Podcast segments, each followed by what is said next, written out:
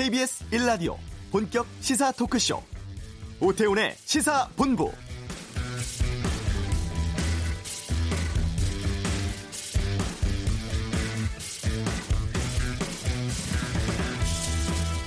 문재인 정부의 경제 정책의 주요한 축 가운데 소득 주도 성장이 있습니다. 저소득층 사회 안전망 확충, 일자리 창출력을 강화, 사회 전반의 규제 혁신 가속화, 재정 보강 등을 통해서 소득 주도 성장을 통한 경제 활성화를 추진한다는 계획이죠. 하지만 이를 관철하기 위해서는 국회의 입법 지원이 필수적입니다. 이번에 통계청이 발표한 6월 산업 동향을 보면 현재 우리 경제에 적신호가 들어온 것은 분명해 보이는데요. 이 때문에 20대 국회 후반기 기획재정위원회는 현 정부의 경제정책을 둘러싸고 여야 간에 첨예한 대립이 펼쳐질 것으로 보입니다. 오태훈의 시사본부 잠시 후에 국회 기재위 정성호 위원장 연결해서 현 경제 상황에 대한 평가 또 향후 대책이 필요한 것 무엇이 있는지 의견 들어보는 시간 갖겠습니다. 시사본부 경제브리핑은 국민연금 stewardship code에 대해서 알아보고요. 정치 현안 둘러싼 현직 의원들의 가감없는 설전, 정치화투, 파리 부동산 대책 1년에 대한 평가를 들어보겠습니다. KBS 일라디오 오태훈의 시사본부 지금 시작합니다.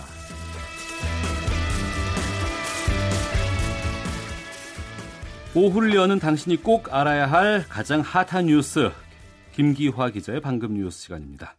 김기화 기자와 함께합니다. 어서 오십시오. 안녕하세요. 남북 9차 장성급 군사회담 진행하고 있네요. 그렇습니다. 오전 10시부터 시작이 됐는데요. 지금은 아마 오찬을 하고 있지 않을까 싶습니다. 50분 정도 전체 회의했고요. 이후 이 수석 대표들이 접촉을 해서 논의를 계속할 것 같습니다. 4.27 아, 판문점 선언 이후에 두 번째 장성급 회담이죠. 아, 한 50일 만에 마주 앉았는데요. 오늘 북측 대표단은 군사 분계선을 넘어와서 이 4.27 판문점 선언 식수 있죠. 그 예. 문재인 대통령이랑 김정은 위원장이 같이 심은 식수. 어. 그 식수 현장 그 나무를 살펴보기도 했습니다. 아, 지난 회담에서는 이 군 통신선 복구 합의하지 않았습니까? 네. 네. 주요 의제에 대해서 이견도 많았는데요. 이번에는 좀 그 실질적인 군사적 긴장 완화 조치를 이끌어내자 이렇게 뜻을 모아서 결과에 관심이 쏠리고 있습니다. 실질적인 군사 조치라고 하셨는데 어떤 네. 논의가 주로 오가고 있을까요? 어, 예를 들어서 먼저 이 판문점 공동경비구역 JSA 있지 않습니까? 예, 예. 여기에 그 비무장화 방안이 집중 논의된 것으로 보이는데요. 오. 어. 지난 회담에서도 얘기가 나왔어요. 그러니까 거기는 군인들이 권총 차고 이렇게 어, 경비를 하고 있는데 이 남북 장병들이 비무장 상태로 음. 근무를 하는 게 어떠냐 이런 방안에 대해서 지난번에 합의를 못했는데 이번에는 좀 얘기를 해볼 것 같고요. 또 DMZ, DMZ 내부의 감시 초소 GP라고 하죠. 어, 여기에 병력과 장비를 시범적으로 조금씩 철수하는 방안도 의제로 오른 것으로 알고 있습니다. 그리고 이 원만히 합의가 될 경우에는 이게 올해 안에 어, 시범 사업이 진행될 수도 있지 않겠냐 이런 전망도 나옵니다. 네. 또 미군 유해가 또 돌아가지 않았습니까?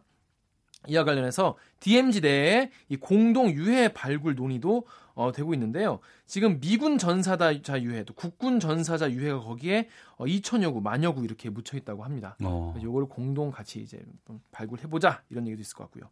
또 지난 회담에서 의견을 교환했던 서해 북방 한계선 NLL 있지 않습니까? 네. 이 일대의 평화 수역 조성도 비중 있게 논의될 것 같습니다. 예.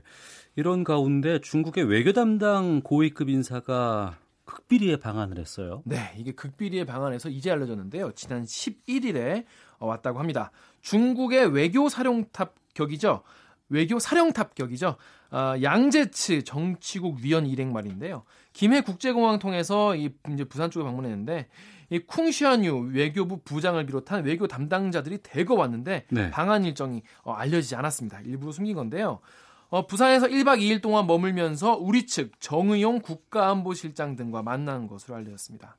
아, 노영민 주중대사도 이제 같이 귀국 잠시 귀국을 해서 네. 그 자리에 함께 배석을 했다고 합니다. 온 것도 온 거지만 비밀리에 왔다는 게 좀 의미심장한데 그렇습니다. 어떤 논의가 오갔을까요? 좀 더 원활한 대화를 위해서 일부러 밝히지 않았다고 합니다. 어, 북한이 원하는 종전선언 문제가 좀 심도 있게 논의되지 않았겠냐 이런 분석이 나오는데요. 우리 정부는 최근 종전선언 주체의 중국을 포함하는 방안을 계속 검토 중인 바를 시사한 바 있죠. 네. 강경호 외교, 외교부 장관이 국회에서 그런 말을 했었는데요. 양 의원이 함께 방한했던 양 의원과 함께 방한했던 쿵시어는 부부장이 2주 뒤에 바로 북한을 방문했거든요. 어. 그래서 이 종전 선언을 빨리 추진하고 싶어하는 북한 그리고 한반도 평화 체제 논의에 소외되고 싶지 않은 중국 이 둘의 이해관계가 맞아떨어진 것 아니냐 이런 분석이 나옵니다. 네, 이 일행에 대해서 우리 측에서 정의용 국가안보실장이 만났다고 했는데 네네네. 청와대가 이 관련 입장 내놓았습니까? 어, 면담한 사실은 확인을 해줬는데 특정 현안에 대해 합의를 이루어지는 자리는 아니었다라고 밝혔습니다. 딱히 긍정도, 딱히 음. 부정도 하지 않는 입장인데요. 어, 사드의 한반도 배치에 따른 중국 보복 해제 그리고 이에, 과, 이에 관련된 어, 방안도 논의된 것으로 알고 있다라고 전했는데요. 방금 올라온 기사를 보면요. 어, 중국을 포함한 사자가 종전선언을 하는 것을 가능성을 배제하지 않고 있다. 음. 이는 청와대의 일관된 입장이다라는 입장을 방금 어, 청와대 고위 관계자가 밝혔습니다. 네. 그러면서 일부 언론이 6, 6월 22일에 싱가포르 북미 정상회담에서 이 종전선언을 두고 북미 간의 의견 대립이 있었고 청와대가 이 종전선언 성사에 대해서 미리 선언문을 만들었다 이런 보도가 나왔는데 이는 사실 무근이고요 선언문을 미리 준비한 적도 없다라고 전했습니다. 네. 가능성을 배제하지 않고 있다 이런 수사를 참 많이 들어요. 우리가. 그래서 외교에서는 아무래도 예, 많이 쓰이는 표현이죠. 예, 다음 소식으로 가죠. 기무사 개헌 문건 관련해서 김성태 자유한국당 원내대표 노무현 대통령의 탄핵 당시에도 이런 문건을 작성했다 이런 의혹을 제기했어요? 그렇습니다. 오늘 오전에 열린 회의에서 밝힌 내용인데요. 자유한국당 김성태 원내대표가 국군 기무사령부 상황센터에서 2004년 어, 노무현 대통령 탄핵 당시에 개헌 문건을 작성했다고 한다라고 말했습니다. 아, 기무사는 당시 작성된 문건을 즉시 제출해달라라고 요구했습니다. 증거는요? 아직 뭐 증거에 대한 언급은 없는데요. 어, 이거에 대한 의혹이 일파만파 퍼지고 있다 이렇게만 얘기를 했습니다. 한편도 같은 자리에서요, 김성태 대표가 임태훈 군 인권센터 소장에 대해서 성 정체성에 대해 혼란을 겪는 분이라면서 이런 분이 군, 제, 군 개혁을 주도한다는 것은 어불성설이다. 또 양심적 병역 거부를 선언하고 구속된 전력도 있는데 문재인 정권과 임 소장 간의 어떤 관계인지 명확히 밝혀야 한다라고 주장했습니다. 이건 또 무슨 소리입니까? 요즘에 그 군인권센터가 기무사 문건도 그렇고 계속 예. 관련된 군 관련된 문제 제기 또 관련 자료를 많이 공개하고 있지 않습니까? 이런 이런 상황에서 임 소장이 양심적 병역 거부를 한 사람이고 화장을 또 많이 한 모습을 많이 보였다라는 거예요. 음. 얼굴 화장을.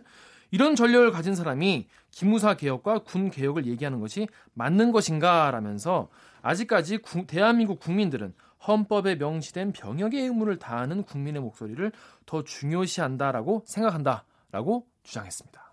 주장한 거죠? 그렇습니다. 아직까지 예. 뭐 아니 기무사 입장에서도 사실 이렇게 어, 국회에서 이런 정, 정보 정보를 어, 내달라고 하면은 아마 낼 테니까 앞으로 지켜봐야겠죠. 네.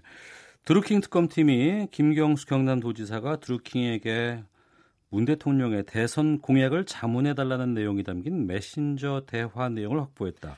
이 뉴스 좀 전해 주시죠. 네, 허익범 특별검사팀이 드루킹 김동원 씨가 지난 18일에 제출한 USB에서요. 이 김경수 경남도지사가 당시 당시에는 도지사 아니었죠. 김 씨와 주고받은 메신저 대화 내용을 입수한 건데요.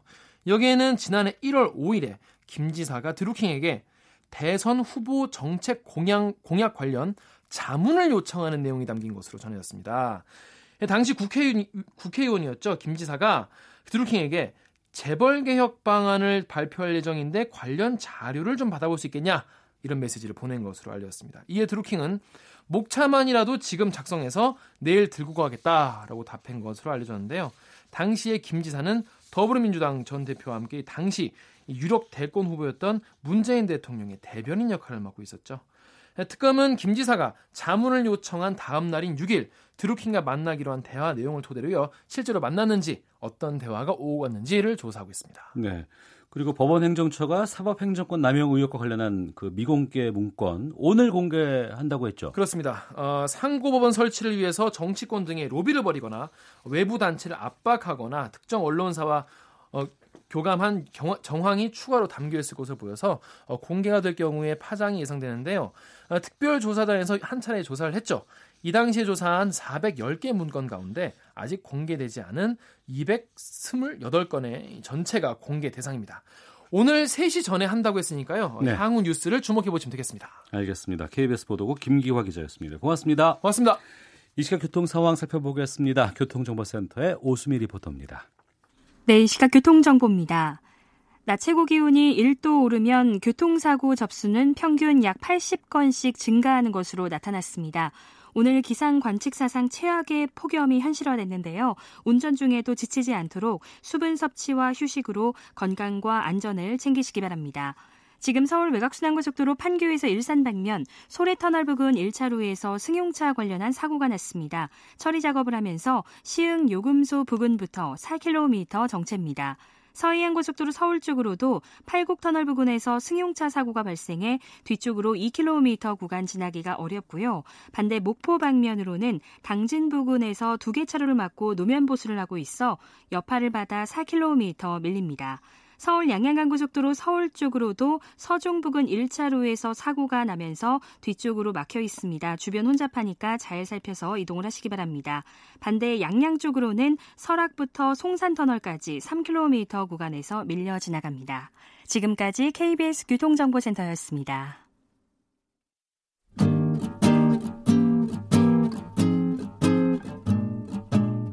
KBS 1라디오 오태훈의 시사본부 여러분의 참여로 더욱 풍성해집니다.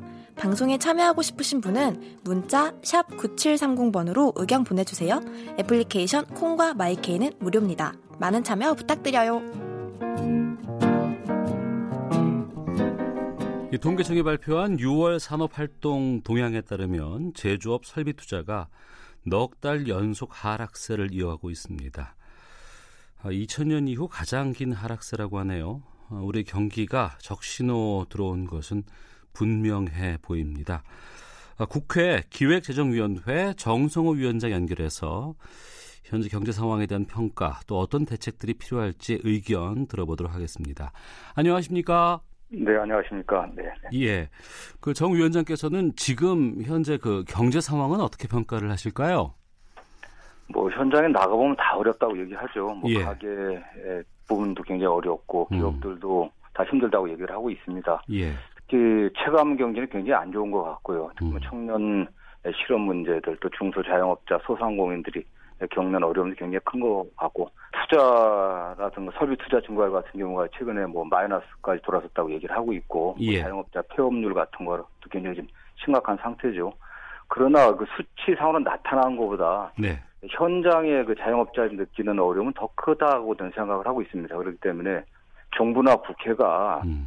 아, 지금 그 안이하게 대할 게 아니라 정말 특단의 조치들이 좀 필요한 것 같고 특히 국회가 뭐 아시는 것처럼 지난 1년 동안 아무 일도 하지를 못했습니다. 예. 경제가 어렵다 어렵다 얘기를 하면서 그 어려운 경제를 해결할 대책들을 국회가 내놔야 되는데 음. 정부가 내놓은 각종 법안들 또 민생 경제 관련 법안들이 다 쌓여 있습니다. 네. 뭐 기재위만 봐도 지금 뭐 기류 법안이 막 770개 정도나 되고 뭐한 번도 지금 소위에 넘겨놨지만 논의조차 하지 않은 법안이 300개가 넘습니다. 어. 지금 뭐 서비스업 같은 경우가 최악의 상황인데도 서비스 산업 발전 같은 발전법 같은 것들이 지금 국회 소위에서 여야 간의 견해 차이로 지금 진행이 못 되고 있고요. 어떠한 형태든지 빨리 여야가 타협을 해갖고 대책을 내놔야 됩니다. 네. 예. 어, 지금 그 기재 위에 쌓여 있는 법안이 770여 개나 돼요? 예, 그렇습니다. 네. 아, 이것들이 해결이 돼야지만 뭔가 좀 순통을 트일 수 있고 경제를 돌아가는데 여러 가지 좀 기름칠을 할 수 있는 장치가 될 수 있지 않겠습니까? 그렇, 그렇죠. 이게 기본적으로 입법이 돼야 어. 시장에 어. 정확한 룰이 세팅돼야 네. 규칙이 만들어져야 그래야 시장에서도 예측 가능하고 기업도 그 예측 가능성에 기반하고 투자를 하는데 국회가 그 기본적인 룰들을 음. 시장의 룰들을 만들어 놓지 않으니까 기업들도 네. 투자를 할까 말까 이 서비스 산업에 진출해야 되는지 말아야 되는지 의료 산업에 투자를 해야 되는지 말아야 되는지 결정을 못 하는 거죠. 저는 음. 그런 면에서 정부도 물론 뭐 경제정책 방향을 설정하는 기본 책임이 있기 때문에 책임이 있지만 네. 국회의 책임이 적지 않다고 좀 보고 있습니다. 예. 예 국회 역할이 좀 중요할 것 같은데요. 네. 그 정부가 소득주도 성장 기조에서 최근에 포용적 성장, 기업 기살리기를 통한 일자리 창출 이런 쪽으로 방향을 수정한 것 아니냐 이런 의견도 있습니다. 이 부분은 어떻게 보고 계신지요? 저는 뭐그 소득주도 성장과 포용적 성장이 서로 무슨 뭐 대립적인 개념들이 아니라 예. 어쨌든 우리 경제나 기업이나 가게가 견디면서 그걸 부담할 수 있으면서 지속 가능해야 되지 않겠습니까? 네. 뭐 그게 크게 뭐 정책 노선이 바뀌었다 보지는 않고 다만 에, 어쨌든 가장 큰 문제가 소득 양극화, 어? 음. 그다음에 계층 간 불평등이기 때문에 이걸 완화하기 위해서 좀 저소득층의 소득을 늘려줘야 될 것이고 그러나 그 소득을 만들어낼 수 있는 원천이 또 투자의 원천이 기업이기 때문에 네. 기업이 투자할 수 있는 그 혁신의 분위기들, 네. 혁신 성장의 분위기를 정부가 만들어줘야 되기 때문에 그 혁신 성장, 기업의 성장을 또 가능하게 하는 그런 조건들을 만들어주는 게 포용적 성장 아니겠습니까? 그래서 두 개념이 서로 뭐 대체하는 그런 개념이 아니라 같이 가야 될 그런 개념이라고 생각하고 정책도 그렇게 나가야 된다고 생각하고 있습니다. 예. 방금도 기업에 대한 입장을 말씀해 주셨는데요. 최근에 그 네. 대통령과 대기업의 관계 설정에 대해서 이것도 좀 제가 양분하는 것 같아서 좀 그렇습니다만 개혁과 네네. 규제의 대상이다 아니면 일자리 창출과 경기 활성화의 협조적 관계다 여기에 대해서도 좀 의견 묻겠습니다. 저는 그것도 너무 우리가 그 경제 문제를 그 이분법적으로 보는 게 예. 그런 게 좀 문제라고 생각합니다. 물론 뭐 예, 대기업의 그 과거의 그 잘못된 관행들, 뭐 일감 몰아주기라든가 또 뭐 단가 그르치기, 하청업대 주었지 않은 거, 뭐 기술 탈취 이런 것들은 불법적이고 불공정한 거거든요. 네. 이러한 상태에서는 혁신 기업들이 또 새로운 창업들이 나오지 않습니다. 그리고 또뭐 경경유착의 어떤 그 잔재들 이런 것들은 청산돼야 되겠지만 이런 게 청산되는 것과 별개로 음. 또 일자리 창출 경제 활성화를 위해서는 그 주체가 기업이기 때문에 기업의 투자 의욕을 또 제고시킬 수 있는 정부의 어떤 재정적인 또 세제적인 지원들은 반드시 필요하다고 보고 있습니다. 예. 특히 상반기 이제 일자리 관련해서 여러 가지 비판들이 상당히 많이 나왔던 것으로 알고 있습니다. 네. 예산도 투입됐지만 일자리 상황은 전혀 나아지지 않고 있다. 네. 어, 어디서 물꼬를 터야 한다고 보세요?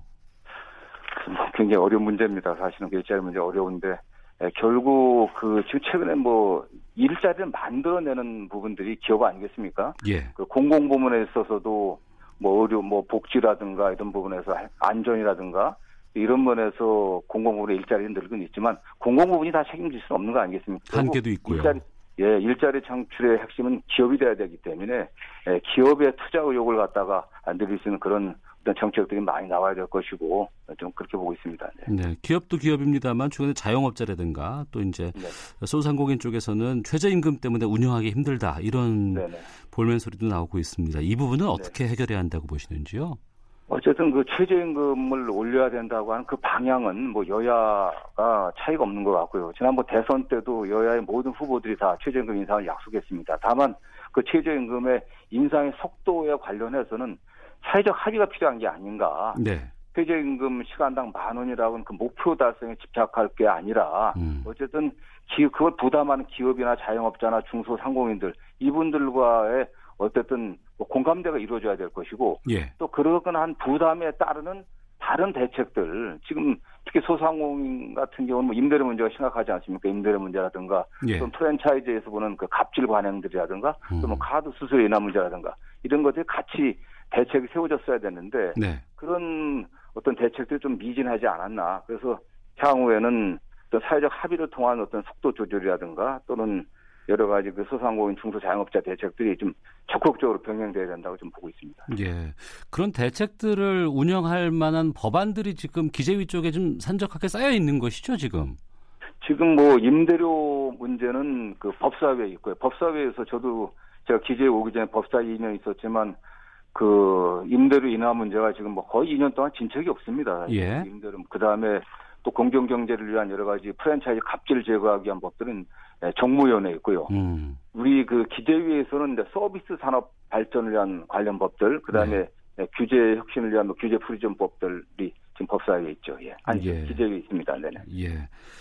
자, 오태훈의 시사본부 국회 기재위 정성호 위원장과 함께 말씀 나누고 있는데요. 그 어제 그 백운규 산자부 장관이 반도체 산업 지원책 제시했습니다. 네네. 이건 어떻게 평가하십니까? 저는 뭐 그 적절하다고 보고 있고요. 예. 어쨌든 지금 현 단계에서 그 반도체 산업이 우리 국가에서 가장 큰 비중을 차지하고 있지 않습니까? 이런 예. 있어서도 굉장히 큰 비중을 차지하고 있는데 지금 뭐 일각에서는 그 혁신에 있어서 한계에 도달했다는 얘기도 있습니다. 그러나 특히 중국 같은 경우도 맹렬하게 따르고 있기 때문에 음. 관련해서 우리 정부도 좀 적극적인 지원을 해야 된다고 보고 있습니다. 네.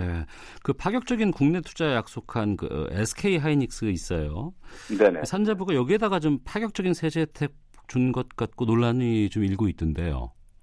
아, 저는 뭐 아주 적절하다고 보고 있고요. 중국 같은 경우도 지금 에, 우리는 좀 상당히 그 고급 휴대폰을 만들고 있지 않습니까? 중국의 샤오미가 네. 굉장히 저가 공세를 하고 있는데 그 샤오미가 경쟁력을 갖고 있는 게 중국 정부의 다양한 지원들입니다. 음.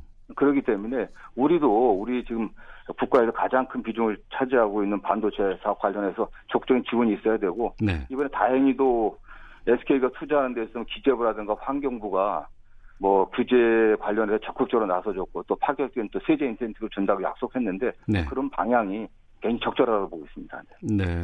그런데 또 여기에 대해서는 그 일자리와 뭐 세금을 이 말이 어떨지 모르겠지만 맞바꾸는 모양새다. 뭐 조세 형평성에 좀 문제가 될 수도 있고 네. 정부가 특정 기업에 특혜를 주는 게 좀 과거의 정경유착의 모양새로도 비춰질 수 있는 거 아니냐 이런 얘기도 있거든요. 그런데 뭐 과거의 정경유착이야 경제에 특정 기업에 혜택을 주고 네. 정치인들이 불법적인 자금을 수사한다든가 시장을 왜곡했지 않습니까? 근데 이건 그런 상황은 아닌 것 같고요. 예. 어쨌든 세금 혜택을 주어서 음. 그 기업이 투자를 하고 성장을 이루어내면 그 성장의 과실이 어떻게 보면 다시 노동자들에게 돌아가는 거 아니겠습니까? 다시 네. 또 세금을 내는 거기 때문에 저는 음. 그 문제에 있어서는 뭐 그게 크게 뭐 어, 우리가 그 논란을 벌일 사항은 아니라고 보고 있습니다. 최근에 그 자유한국당 김병준 비대위원장이 국가주의 언급하면서 정부가 과도하게 시장에 개입하고 있다 이런 발언을 쏟아내고 있습니다. 네. 정부 주도 정책과 개입이 아닌 자율성이 필요하다는 이 제1야당 비대위원장의 의견에 대해서는 어떤 입장이실까요? 뭐 기본적으로는 뭐 그 말씀 그 자체는 전적으로 공감합니다. 그러나 네. 다만 지금 우리 문재인 정부의 경제 정책이 국가 주도라고 하는데 저는 좀 동의하지 못하고 있고요. 예. 김병준 위원장께서 말씀하시는 그 국가 주도 또는 국가주의는 과거 박정희 대통령 시대에 국가 주도 개발 정책이라든가 또는 관치 금융 또는 정경 유착에 대한 어떤 그런 인식에서 출발하고 있다고 저는 보고 있고 예. 지금 같은 경우는 시장이 제대로 작동하지 못하고 있는 부분에 대해서는 당연히 정부가 개입을 해야 되거든요. 음. 그래서 지금 여러 가지 경제 개혁의 문제라든가 공정 경제 또는 적폐 청산의 이런 문제들도 시장이 실패하고 있는 부분을 정상화시키는 노력이기 때문에 네. 지금 김병준 위원장이 현 정부의 뭐 여러 가지 정책을 갖다 시장에 과도하게 개입한다고 하는 것은 좀 지나친 지적이 아닌가 또는 잘못된 인식이라 저는 보고 있습니다. 예. 그 추가해서 김병준 비대위원장이 지금의 경제 상황 타개하기 위해서 대통령과 영수회담 제안하기도 했었는데 이건 적절하다고 보십니까? 뭐 어떤 형태든지 뭐 그 여야의 지도자들이 모여갖고 허심탄회하게 대화하고 그 대화가 지도자들 간의 대화가 아니라 우리 사회의 그 이해관계가 충돌하거나 각계각층의 그런 의견들을 모아서 좀 전달하고 또 공유하고 공감하고 또 공감대를 만들어낼 수 있는 그런 장 필요하다고 보고 있고요. 예. 뭐 그런 면에서 대통령께서도 여당 또 야당 지도자들과 좀 대화의 장을 만들 려고 하지 않을까 저는 생각하고 있습니다. 네. 네. 네. 그 김병준 위원장과 제1야당의 주장은 자유한국당 주장은 이런 것 같아요. 이 소득 주도 성장 기조는 내려놔라.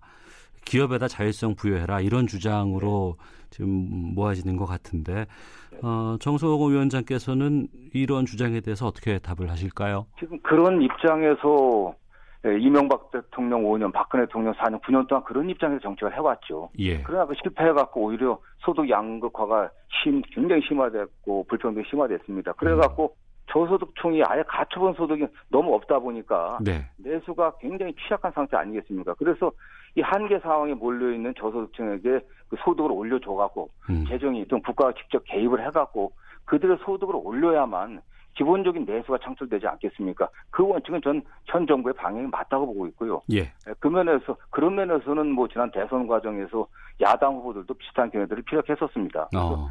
지금 김병준 위원장의 말씀은 지금 시장이 매우 정상적으로 돌아가고 있고 소득 분배도 건강하게 된다는 그런 전제하에서 하는 말씀 같습니다. 네. 근데 그렇지 못하고 있거든요. 예. 한 가지만 더 여쭙게요. 그 어제 발표된 세법 개정안이 이제 부자 증세 8천억, 서민과 중소기업 감세 어 3.2조. 예, 10년 만에 거의 마이너스 세수를 짠 것이 골자인데 이 세법 개정안에 대해서는 어떻게 평가하십니까? 정부가 어떻게든 그래도 뭐 소득 양극화를 좀 해소하고 네. 기업의 투자 의욕을 고치키려고 하는 그런 노력은 엿보인다고 좀 보고 있습니다. 음. 다만 뭐 세수가 감소하는 데 대해서는 그 일부 걱정을 하는데 네. 올해나 지난해 그 세수 사정이 굉장히 괜찮은 편입니다. 그렇기 음. 때문에 이게 정부가 어떤 재정이 감당할 수 있는 정도라고 좀 보고 있습니다. 예. 이 국회에서 이거 통과해야 되잖아요. 네네. 어, 무난히 통과 가능할 것으로 보시는지 아니면 어떤 지점 뭐, 좀 꼼꼼히 살펴보실 예정이신지요?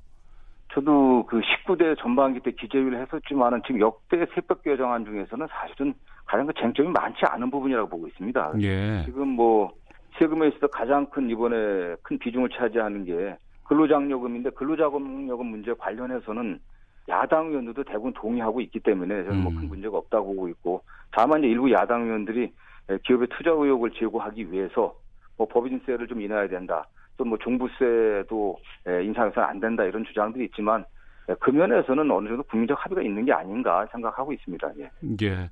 여러 상임위가 있겠습니다만 지금 여러 가지 경제 상황을 비추어 봤을 때 기재위의 역할이 상당히 좀 중요할 것 같습니다. 앞으로 좀 혁혁한 활동 부탁드리겠습니다. 오늘 네. 말씀 고맙습니다. 네, 열심히 하겠습니다. 감사합니다. 예, 국회 기획재정위원회 정성호 위원장이었습니다. 헤드라인 뉴스입니다. 일하는 저소득 노인과 장애인에게 최대 14만 원의 생계급여가 추가로 지원됩니다. 기업들의 경기 전망이 18개월 만에 최저 수준을 나타냈습니다. 북한이 평양 인근에서 비밀리에 새로운 대륙간 탄도미사일 ICBM을 제조 중인 것으로 보이는 정황이 포착됐다고 워싱턴 포스트가 보도했습니다.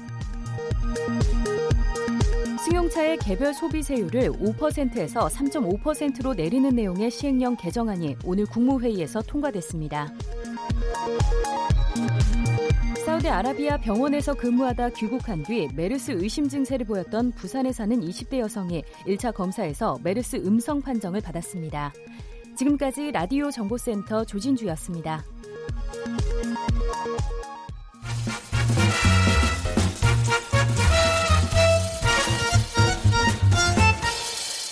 오태훈의 시사 본부.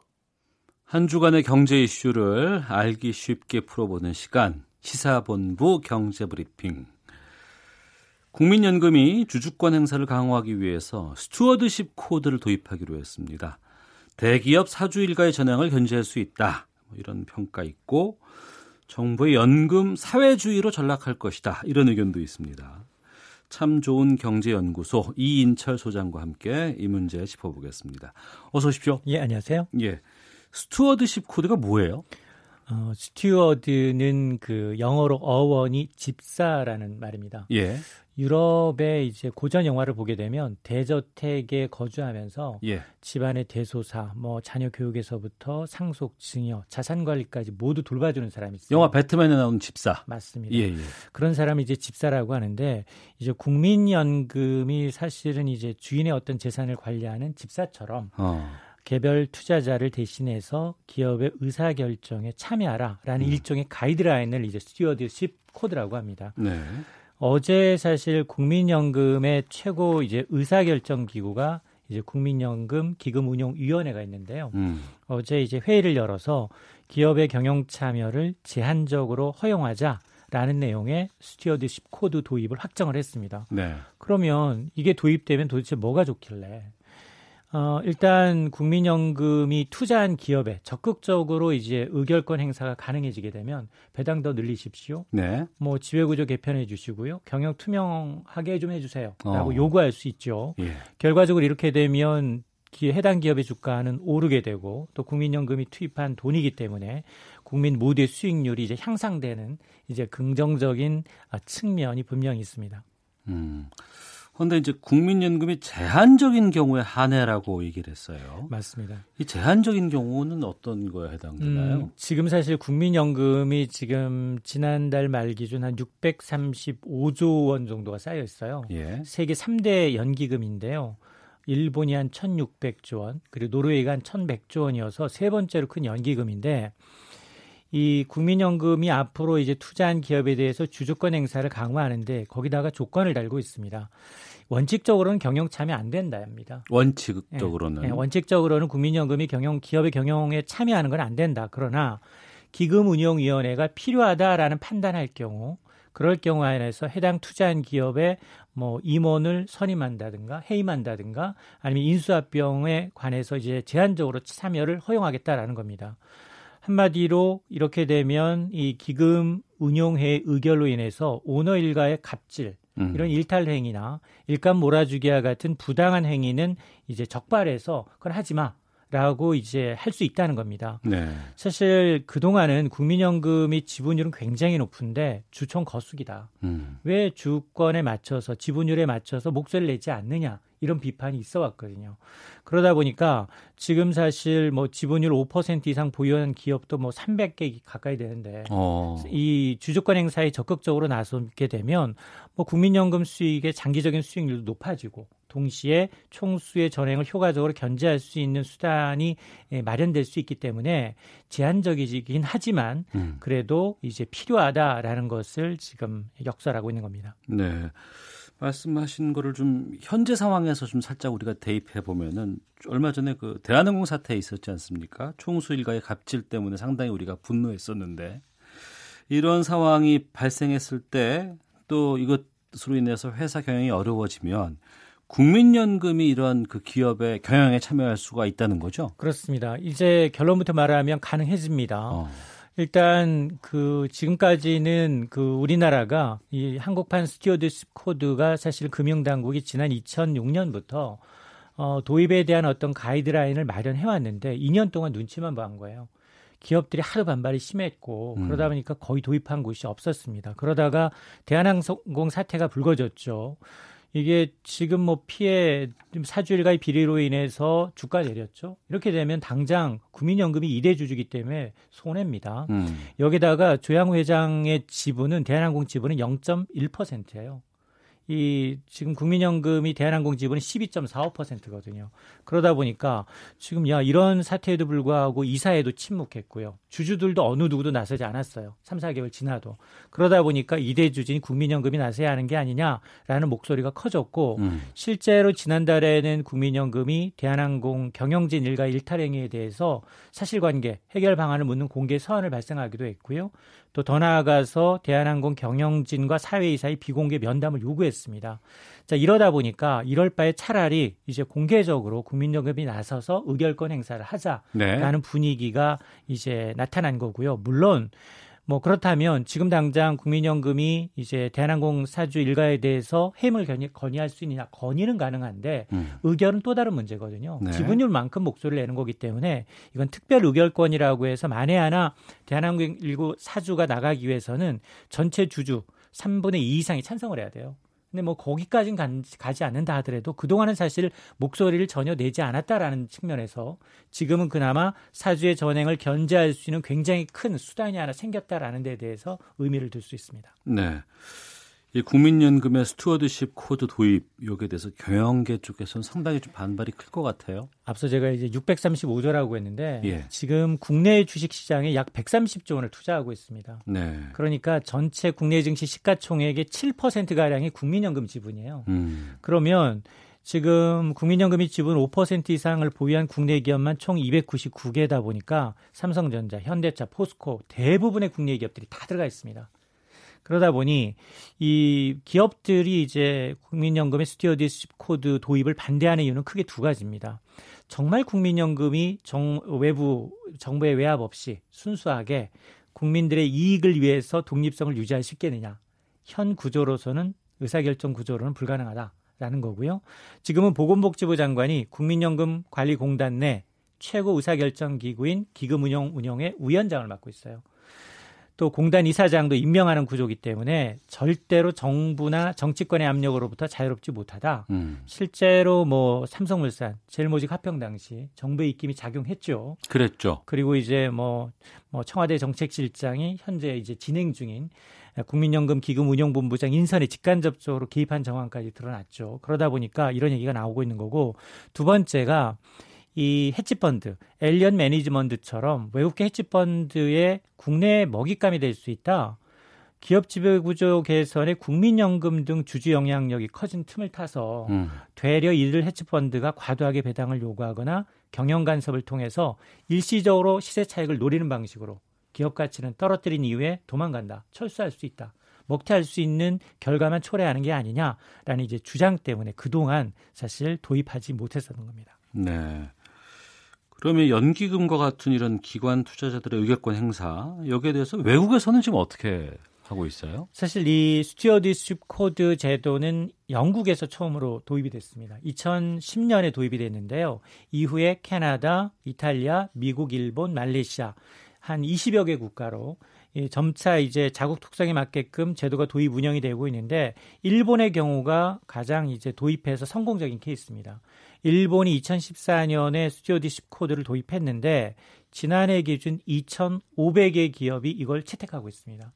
그러니까 일본도 그동안은 굉장히 사내 유보금을 쌓아놓으면서 투자를 좀 꺼려왔거든요. 네. 불황이 장기화되다 보니까 그런데 이제 이 제도를 도입하게 되니까 기업들한테 대주주로서 투자나 배당을 요구하죠. 이러다 보니까 실제로 stewardship code를 도입하고 난 다음에 일본의 경우에는 이듬해 이 일본 증시 니케이 지수가 15년 만에 2만 선을 뚫었습니다. 그러다 보니까 이들 해외 성공 사례의 공통점이 뭐냐? 바로 이 기금의 운영하고 의결권 행사를 정부로부터 완전히 독립성을 유지했다는 겁니다. 음. 그러니까 이제 해외 연기금의 이제 stewardship code의 경우에는 주식 운영이나 의결권 행사를 외부 운용사에다 100% 위탁하는 방식으로 이루어지고 있거든요. 그러니까 우리와는 조금 다르다라는 건데요. 지금 뭐 정부의 정책 목표 관계없이 우리도 연금 가입자의 순수한 이익을 위해서만 투자를 해야 되는데 아직까지 거기까지는 미치지 못하고 있습니다. 네. 아, 7382 번호 쓰시는 분이 문자를 주셨는데 국민연금은 국민의 돈이다. 정부가 개인 돈으로 생각하지 마라. 뭐 이런 의견도 주셨고요. 이 지난 정부에서 삼성물산, 제일모직 합병과 같이 그 정부 입김 작용한 적도 있었습니다. 이러한 것은 최소화해야 될 것 같고 또 국민연금의 독립성 제고하는 방안이 마련돼야 하는 거 아니겠습니까? 맞습니다. 가장 중요한 게 이제 국민연금의 독립성을 어떻게 확보할 것이냐가 관건인데요. 정부도 조금 노력은 하고 있는데 아직까지 이제 크게 이 기대치는 못 미치고 있는데요. 일단 기존의 의결권 행사 전문위원회를 좀 확대하겠다. 이제 수탁자 책임위원회를 구성해서 이를 담당하게 하겠다라는 건데, 근데 여기도 마찬가지 기금운용위원회 처럼 똑같이 정부 측 인사, 근로자 측 대표, 지역가입자, 재계가 구성이 되다 보니까 음. 완전히 위탁 면, 별100% 아, 민간 위탁에 맡기는 건 아니다라는 거고요. 이 역시 정부의 입김이 강하게 작용할 수밖에 없고 또 이 앞서 제가 이제 해외 사례를 말씀을 드렸는데 미국이나 캐나다 이제 네덜란드와 같이 정부의 어떤 별도 간섭이 없는 이사회 운영하는 것처럼 우리나라도 기금운용본부를 한국은행에 음. 이제 통화금융위원회처럼 별도의 독립기구를 만드는 것도 고려를 해봐야 합니다. 이재 소장이었습니다. 고맙습니다. 네, 감사합니다. 뉴스 들으시고 잠시 후 2부에서 뵙겠습니다.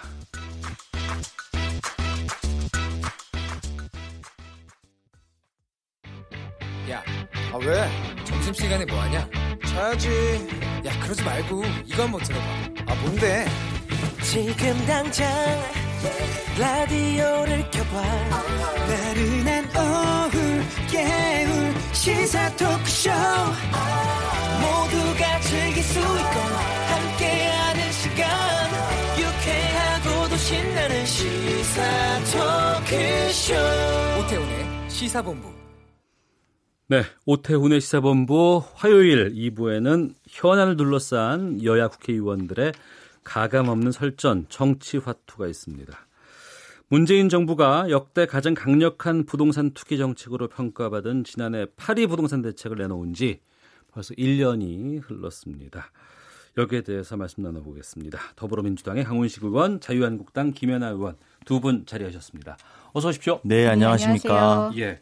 먼저 김연아 의원께서는 자타공인 당내 부동산 전문가신데 이렇게 써 있어요. 네. 맞으시죠? 예, 그런 줄 알고 있었는데. 그러면 그 자타공인 당내 부동산 전문가께서 보시기에 네. 파리 부동산 대책의 1주년 네. 어떻게 평가하실까요? 예, 뭐 여러 뉴스 매체에서 다양한 평가가 있더라고요. 예, 그래서 뭐 똘똘한 한 채만 결국 양산시킨 게 아니냐 뭐 음. 이런 좀 얘기도 있는데 네. 그건 조금 뭐 국지적인 거라고 보여지고 음.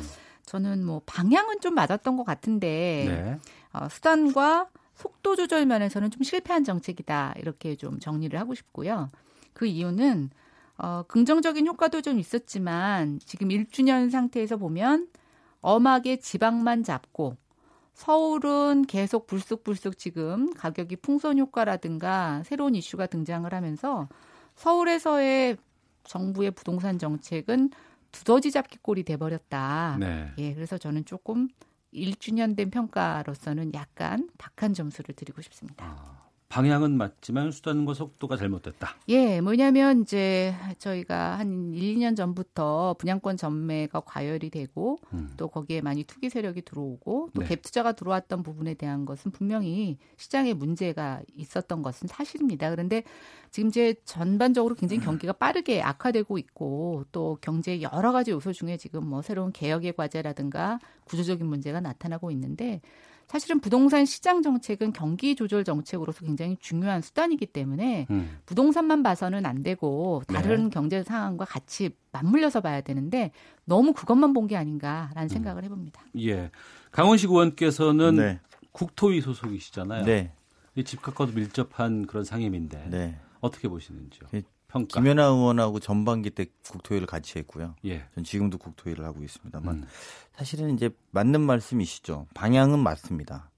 다, 그리고 이제 속도 조절이나 이런 측면에서 좀 아쉬운 게 있을 수 있는데요. 반대로 말하면 집값을 한 번에 잡았던 또 그런 정책은 없습니다. 네. 이게 연착륙하는 과정이다. 저는 뭐 순차적인 대책이다. 저는 이렇게 평가하는 게 맞다. 그런 음. 면에서 보면 속도의 문제, 선호차의 문제들은 논의와 쟁점들이 필요합니다만 크게 보면 아까 우리 김연아 의원님이 말씀하신 것처럼 방향은 맞다 이렇게 보는 거고요. 네. 그리고 저희로서도 이게 한 번에 또 다 잡히고 실제 실수요자들의 집 걱정을 덜어주는 방향으로 가면 좋겠습니다만 아시겠습니다만 갭 투자로 워낙 이제 물론 아까 그게 국지적이라고 했습니다만 그 갭 투자의 상당 부분은 지방 부동산에 좀 있었던 게 좀 사실이고요. 또 그러다 또 한편으로는 또 지방 부동산을 어, 어느 정도 경기를 좀 살리기 위한 정책들을 펼쳐 나가는 대안을 국토부에서 준비하고 있는데요. 이런 것들을 좀 종합적으로 해야 되는데 지금 당장에 이 방향이 맞다라고 생각하면 순차적으로 좀 문제를 푸는 그런 좀 보완이 필요하다 저는 이렇게 봅니다. 예. 정부의 부동산 정책에 대한 청취자 여러분들의 평가는 어떤지도 저희가 좀 묻겠습니다. 샵 9730 짧은 문자 50원, 긴 문자 100원 듣는데요. 이쪽으로 의견 보내주시면 여러분께 반영해서 소개를 해드리도록 하겠습니다. 우선 파리 부동산 대책으로 어, 집을 팔아야 될지 사야 될지 여기에 대한 고민들 많이 있으셨었던 것 같아요. 네. 두 분께서는 어떻게 파리 부동산 대책으로 내 집의 어떤 자산의 변화를 좀 느끼셨어요? 아니면 실행에 옮기셨어요? 아니면 그대로 있으세요? 어, 저는 그런 거에 신경 쓸 만큼 뭐 집이 한 채 보통 이제 어, 자기 거주 목적으로 집을 갖고 있는 사람은 음. 가격이 오른다고 해서 사실은 그거에 대한 자산 변동을 느끼지는 못하고요. 네.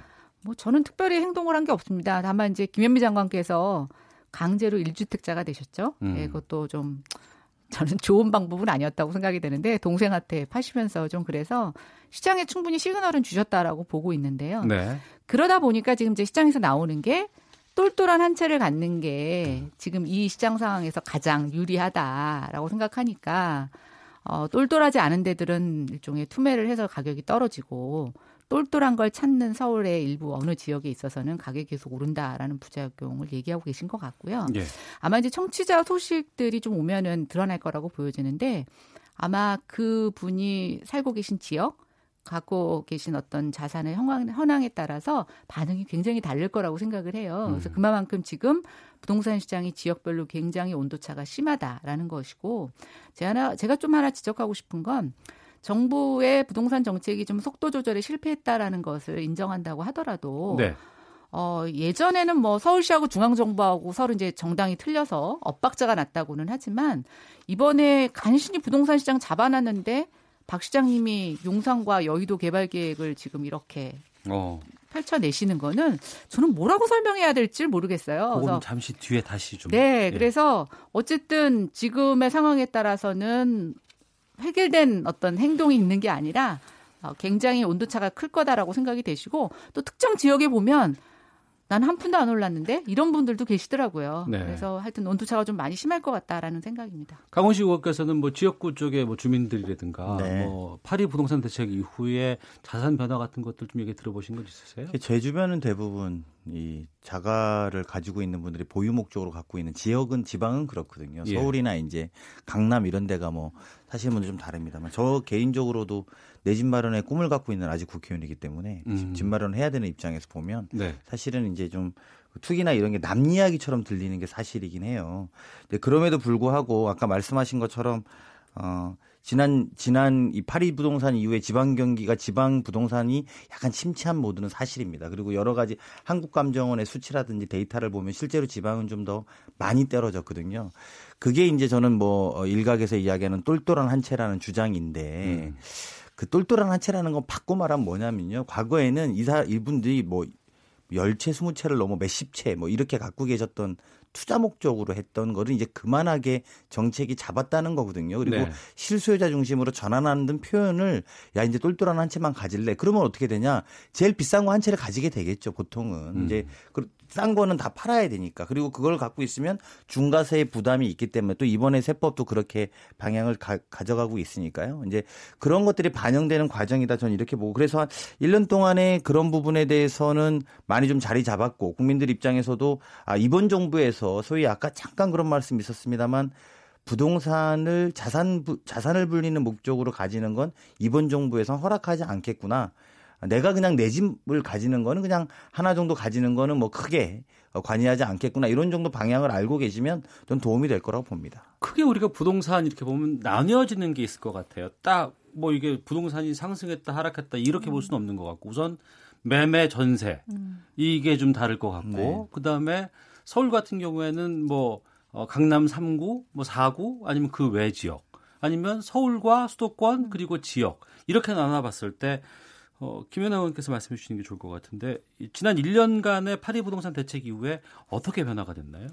어, 일단 뭐 1년 중에서 상반기 6개월은 좀 안정세를 보였던 것 같아요. 음. 일단 분양권 전매를 강력하게 규제하면서 분양 시장도 좀 과열이 진정이 됐고요. 네.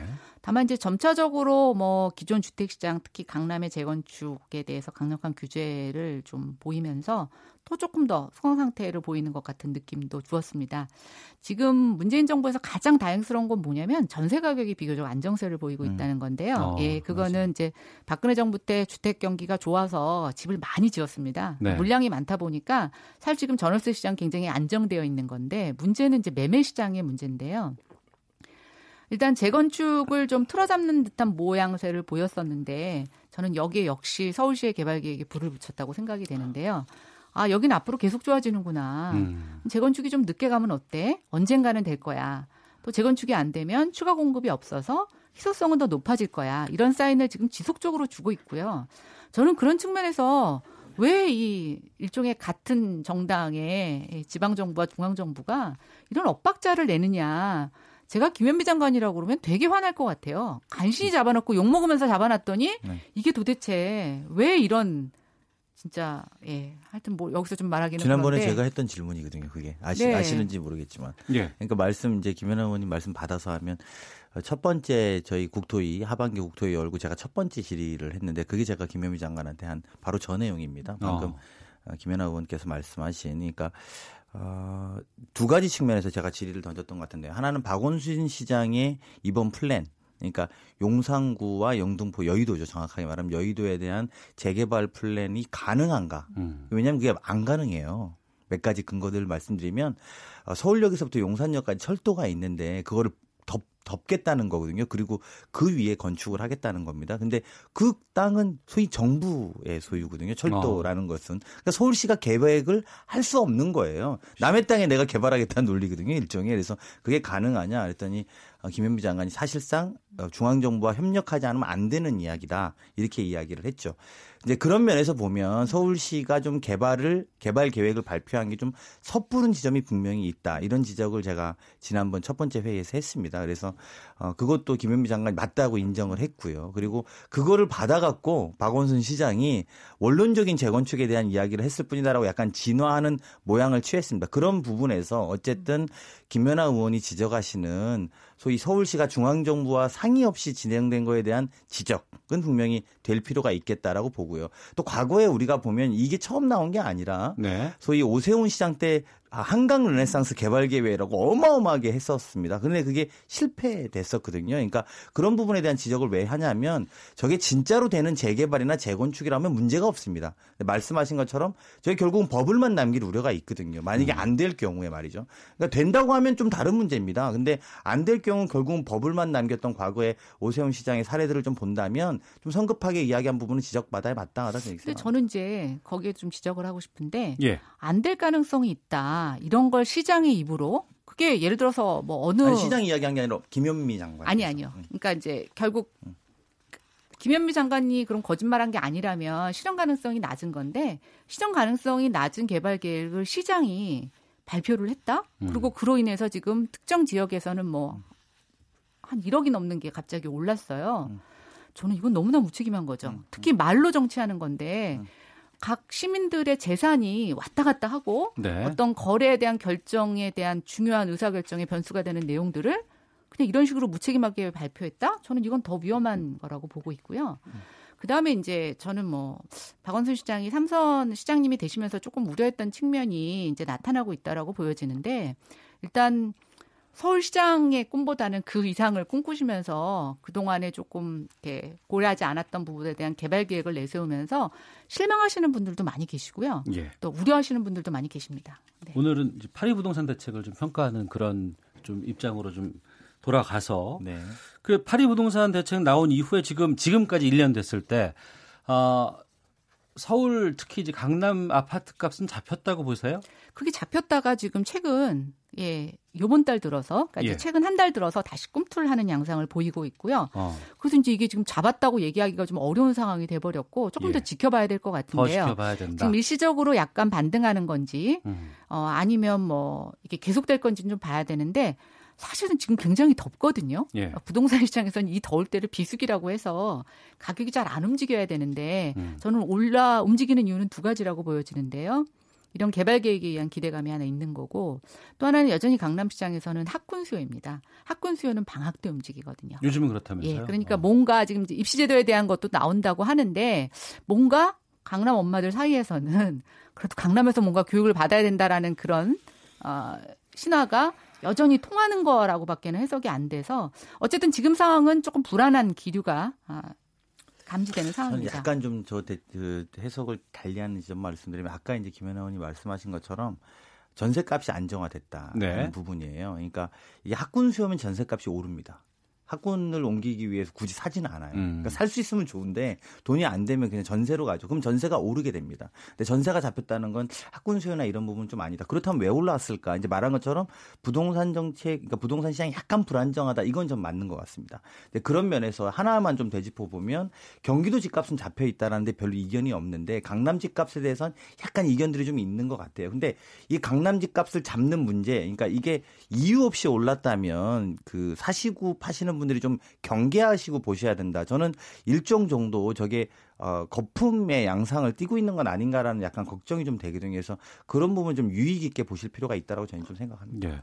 강남 집값은 아직 확실히 잡혔다고 평가하기는 힘들 것 같아요. 두 분 말씀 다 네, 들어보면.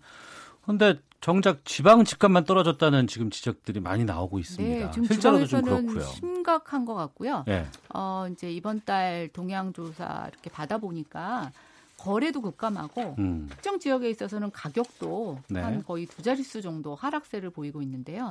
문제는 지금 지방 도시들 중에는 산업 구조 조정에 따른 소득 단절이라든가 음. 또 지역에 뭐 인구가 빠져나가고 있는 부분이 있어서 어, 일부 버블이라는 것을 인정하기는 하지만 사실은 버블은 키우는 것보다 꺼트리는 게 더 조심스럽습니다. 네. 예, 그리고 문제는 지금 다른 거시경제 여건이 양호한 상태에서 부동산 거품을 꺼트릴 땐 문제가 없는데 지금 이제 다른 것들이 동시다발적으로 지금 안 좋아지고 있는 상태이기 때문에 뭐 우리가 이제 경제학의 여러 가지 암울한 전망 중에 perfect storm이라는 게 있는데 여러 가지 나쁜 악재가 동시에 일어날 음. 때를 일컫거든요. 그래서 지금 지금 부동산 같은 경우에는 그만 놔둘 수도 없는 상황이었지만 사실은 타이밍하고 속도에 있어서 조금 성급한 게 아니냐. 그다음 지금 많은 분들이 지적하시는데 부동산 정책을 조금 더 지역 맞춤형으로 가야 되는 게 아니냐. 네. 근데 지금 문재인 정부의 부동산 정책은 사실은 굉장히 강남을 의식했던 게 맞고요. 음. 강남을 잡기 위해서 사실은 뭐 매진했었죠. 이것저것 다. 뭐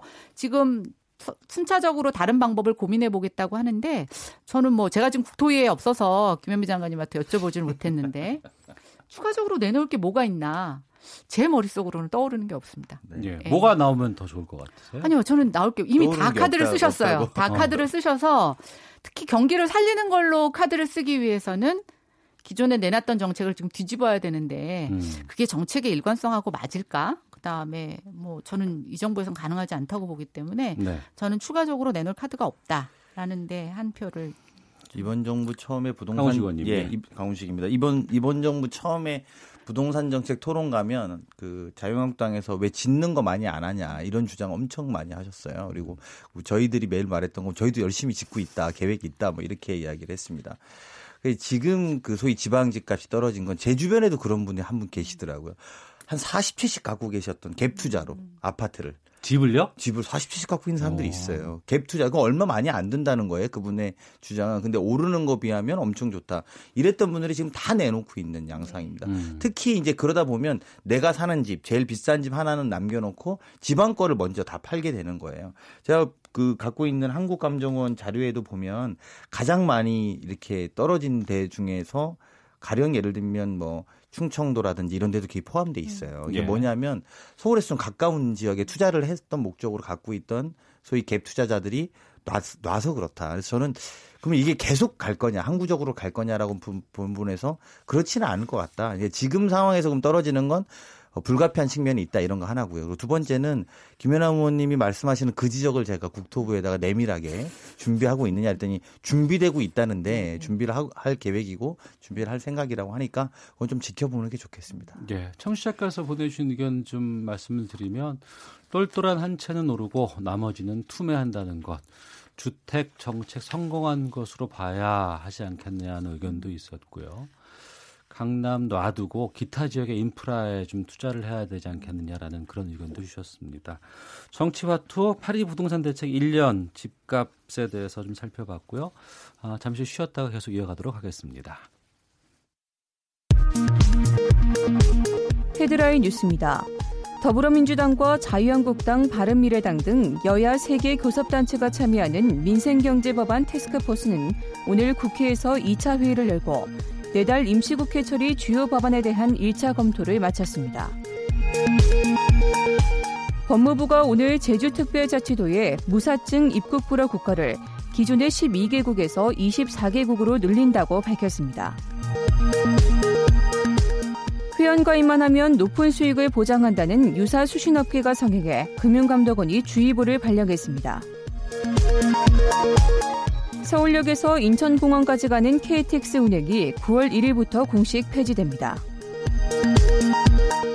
드루킹 댓글 조작 사건을 수사 중인 허익범 특별, 특별검사팀이 김경수 경남도지사가 지난해 대선 전 드루킹 김동원 씨에게 재벌개혁 공약을 자문해달라고 요청하는 내용의 메신저 대화 내역을 확보했습니다. 지금까지 헤드라인 뉴스 정원나였습니다. 이어서 기상청의 윤지수 씨 연결합니다. 네, 오늘의 미세먼지와 날씨 정보입니다. 오늘도 어제처럼 공기가 깨끗합니다. 전국적으로 미세먼지도 초미세먼지도 모두 좋은 상황을 보이고 있고 내일도 보통이거나 좋은 상태 유지하겠습니다. 대기 확산이 원활하기 때문입니다. 다만 오존 상황은 좀 다른데요. 수도권 지역이나 충청남도, 경상남도 지역은 오늘 나쁨 단계까지 오존량이 증가할 수 있겠습니다. 북태평양 고기압의 영향권에서 폭염이 계속되고 있습니다. 오늘은 폭염특보가 더욱 확대되고 강화되는데요. 오늘부터 사흘간 특히 더 더울 것으로 예상됩니다.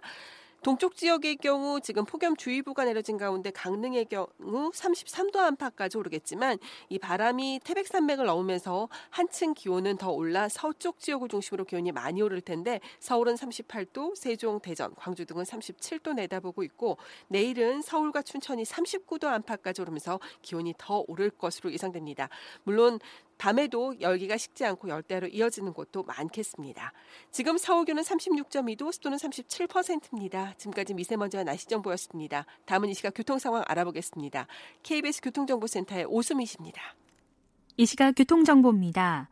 최강 폭염으로 사람도 자동차도 지치는 요즘인데요. 이럴 때일수록 더욱더 여유 있는 마음으로 운행을 해주시기 바랍니다. 지금 경부고속도로 서울 방면 영동 1터널 부근과 황간 부근 이렇게 두 군데에서 사고가 확인됩니다. 특히 영동 1터널 부근에서는 화물차 관련한 사고 때문에 2km 구간에서 정체가 극심하다는 점 참고하셔야겠고요. 또 황간 부근에서도 1차로 막고 사고를 처리하고 있으니까 주의를 해서 지나셔야겠습니다. 반대 부산 방면으로도 건천 부근에서 있었던 사고 여파가 남아 잠시 속도가 떨어져 있습니다. 중부 내륙고속도로 양평 쪽으로도 장현 터널 부근에서 있었던 승용차 사고 때문에 괴산 휴게소부터 추점 터널까지 2km 구간에서 밀려 지나가고 있습니다. 지금까지 KBS 교통정보센터였습니다.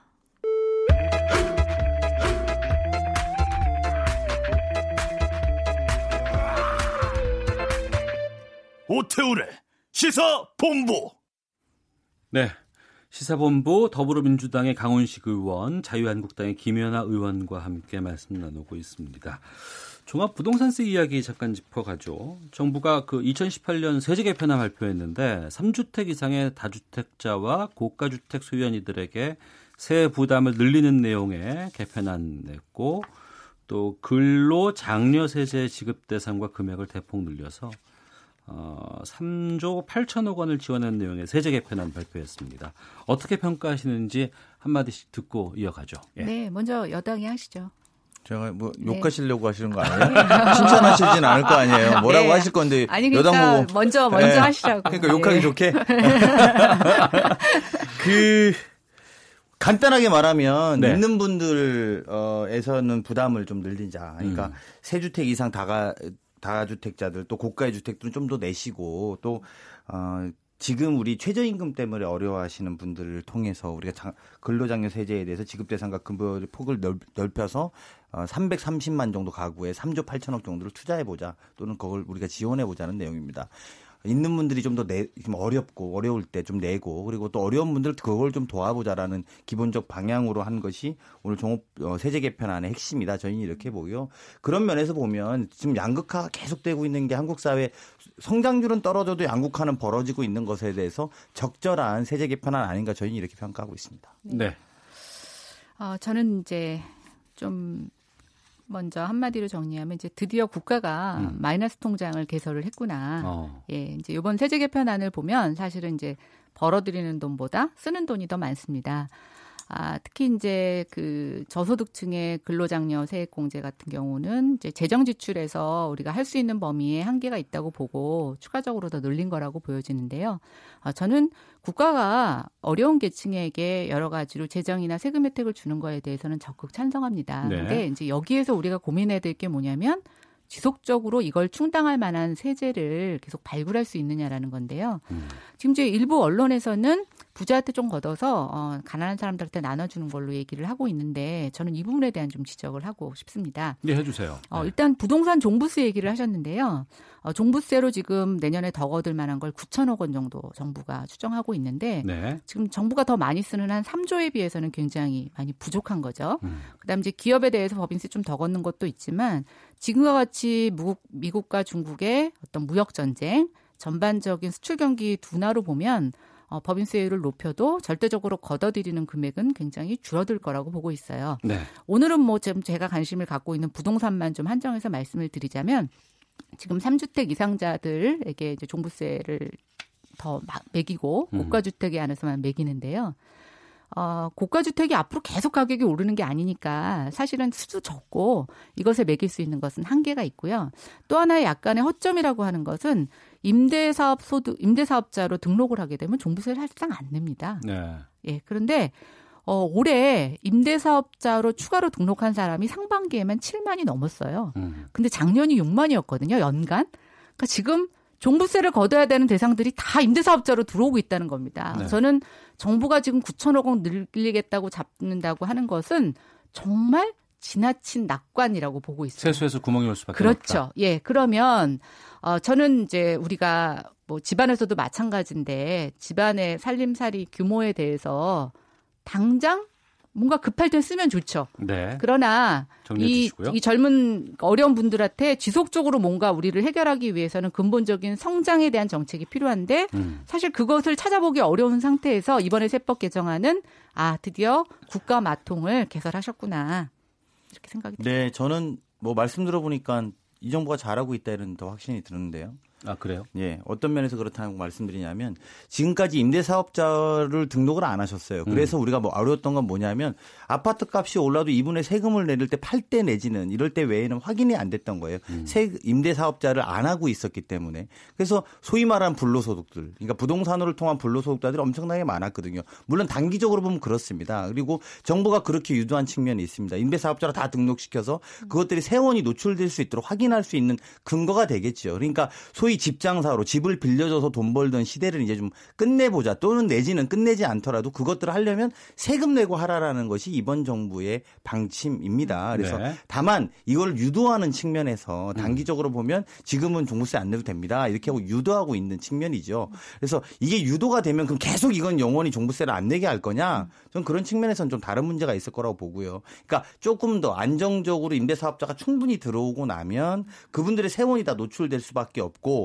그런 면에서 보면 오히려 세금 확보가 더 소위 불로소득 즉 세를 놓아서 임대로 사업하던 부분에 대해서 등록하지 않고 걷어들이던 세금들이 이제 세원이 노출될 수밖에 없기 때문에 일정 정도 보완이 돼 나갈 수 있다 이런 측면이 있다고 봅니다. 예, 일단 임대사업자 예. 등록에 대한 파악을 다 하기 위해서는 시간이 좀 걸리고요. 저는 2, 3년 안에 안 된다고 보고 있고 그다음에 이제 아마 종부세 혜택을 다시 부여하기는 저는 굉장히 저항이 클 것 같고 우리가 그동안 걷어들이지 않았던 임대소득세를 추가적으로 거둘 수는 있을 거라고 보여져요. 그런데 문제는 임대소득세를 과도하게 예, 걷어들일 경우에는 그 세 부담이 임대료에 전가될 가능성이 있다는 겁니다. 그래서 이 음. 부분은 굉장히 장기적으로 점진적으로 해야 되는데 저는 그런 거죠.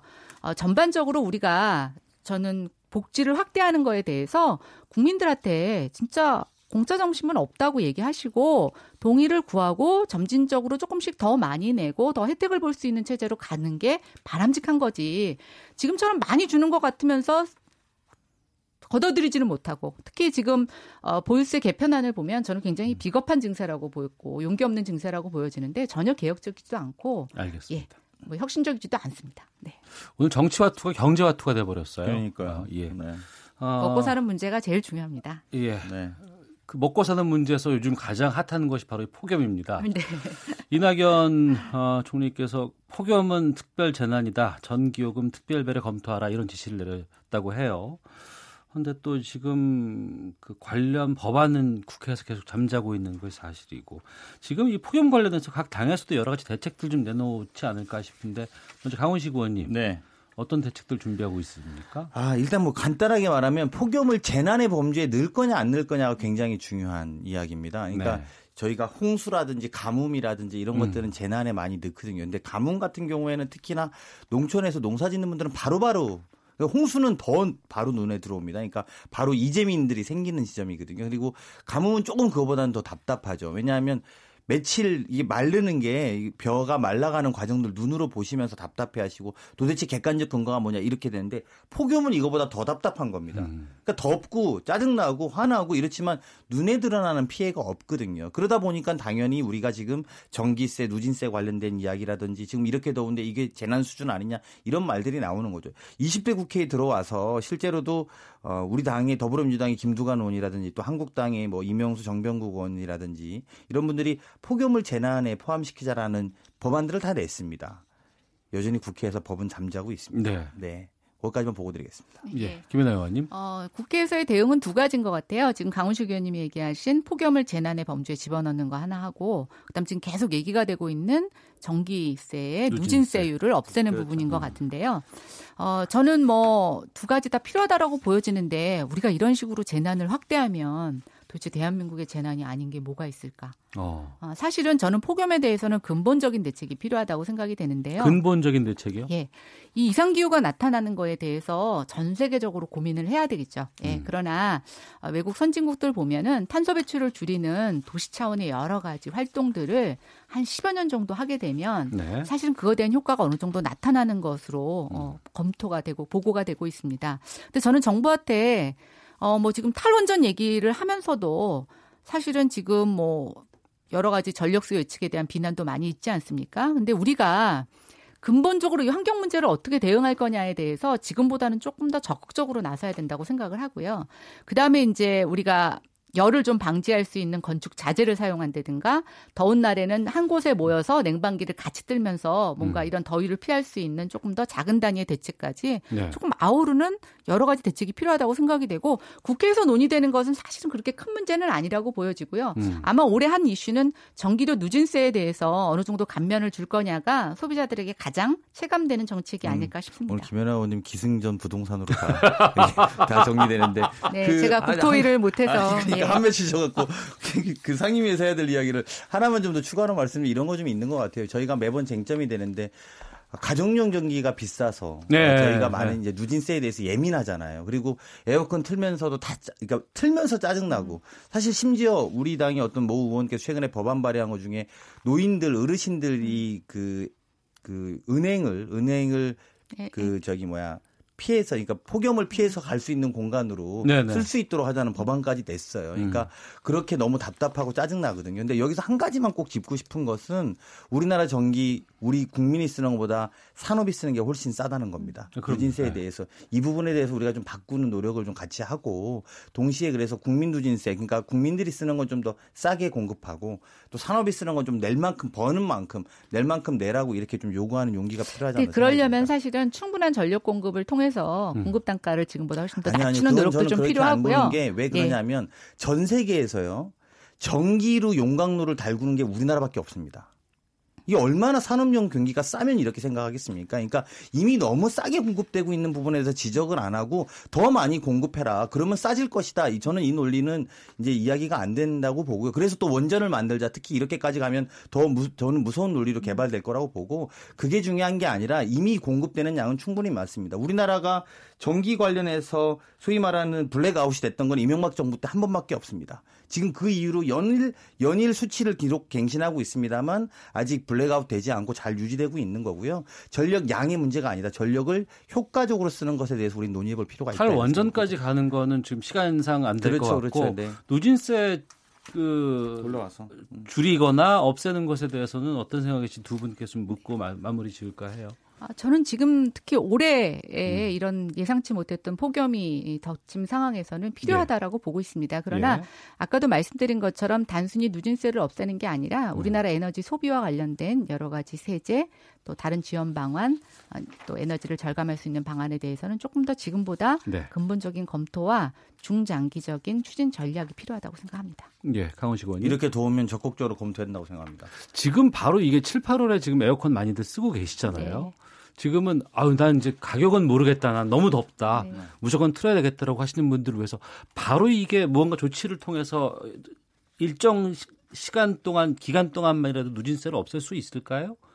법안 뭐 고치거나 이런 글쎄요, 거 없이도 이제 법안에서 법안 기술적으로 그게 특정 시간만 네. 줄일 수 있는지는 잘 모르겠고요. 아마 우리가 필요하다고 판단할 경우에 음. 하위 법령을 통해서 조금 예외 적용을 둘 수는 있을 거라고 보여지는데 저는 좀 방송에서 말씀드리고 싶은 게 그나마 에어컨을 틀 수 있는 사람들은 굉장히 음. 저는 혜택받은 사람이라고 생각하고요. 예. 에어컨을 틀 수 없는 환경에 계신 분들도 많이 있는데 음. 어, 외국에 같은 경우에 보면 이제 살수차를 보내서 거기 땅을 좀 물로 뿌려준다거나 좀 다른 방법을 이렇게 찾아주는 것도 있는데 그것도 지금 굉장히 전 절실한 대책이라고 보여집니다. 저는 뭐 네. 법안에 대해서 문제점은 김연아 의원하고 비슷하다고 저는 생각되는데 저는 한국전력이 작년에도 어, 직원들 포상 주고 해외에 뭐 상여금 나눠가지고 이랬다고 그래요. 네, 네. 국민들이 어떤 눈치로 볼지 한번 잘 고민했으면 좋겠고요. 음. 한전도 이럴 때 국민 재난에 크게 국민 앞에 좀 같이 함께해서 우리가 이번에는 좀 이렇게 하겠습니다라는 걸 오히려 먼저 하는 것도 음. 국민들에게 좀 호응받는 국민 교육을 거듭나는 거 아닌가 생각됩니다. 알겠습니다. 정치 화투 오늘은 경제 화투로 병행해서 말씀을 나눠봤습니다. 더불어민주당의 항원식 의원, 자유한국당의 김연아 의원 두 분과 함께했습니다. 두 분 말씀 고맙습니다. 네, 네 고맙습니다. 감사합니다.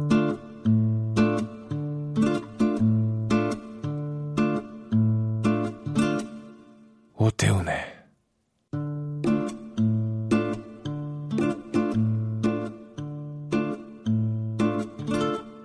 시사본부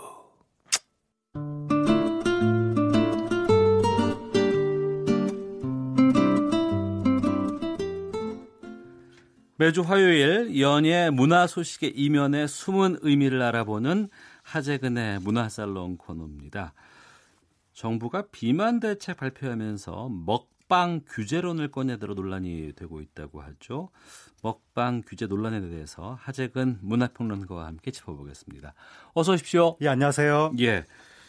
먹방 규제 논란이 지금 온라인을 뜨겁게 달구고 있어요? 예, 완전 뜨겁게 달구고 있는데요. 예. 거의 희대 사건이 아닌가. 음. 그러니까 이게 정부가 먹방을 규제한다. 네. 뭐 심지어 어디서는 거의 금지한다는 뉘앙스로까지 음. 이제 기사화해서 네. 그 소식이 알려지면서 바로 뭐 먹방 규제 반대한다는 청원이 40건 이상이 올라왔는데 당시에 음. 아마 지금은 더 늘어났을 것 같고 네. 심지어 뭐 제1야당 비상대책위원장이 뭐 먹방 규제는 뭐 국가주의다 이런 식으로 반발하기까지 하면서 아 여기에도 국가주의가 나왔어요. 예, 그렇죠. 어. 그러면서 상당히 크게 지금 논란이 대부분의 매체가 이 사건을 중요하게 다룰 정도로 큰 소동극이 벌어졌습니다. 그러니까 구체적으로 뭐 때문에 이게 시작된 논란인지를 좀 말씀해 주세요. 예, 이게 보건복지부가 지난 26일에 네. 국가 비만 관리 종합 대책을 내놨는데 네. 여기 보도 자료에 보면 폭식의 진단 기준을 마련하고 폭식 조장 미디어 광고에 대한 가이드라인을 개발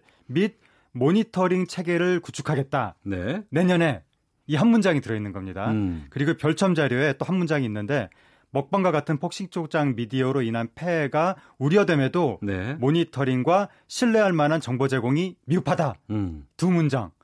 이것으로 인해서 정부가 먹방을 규제한다.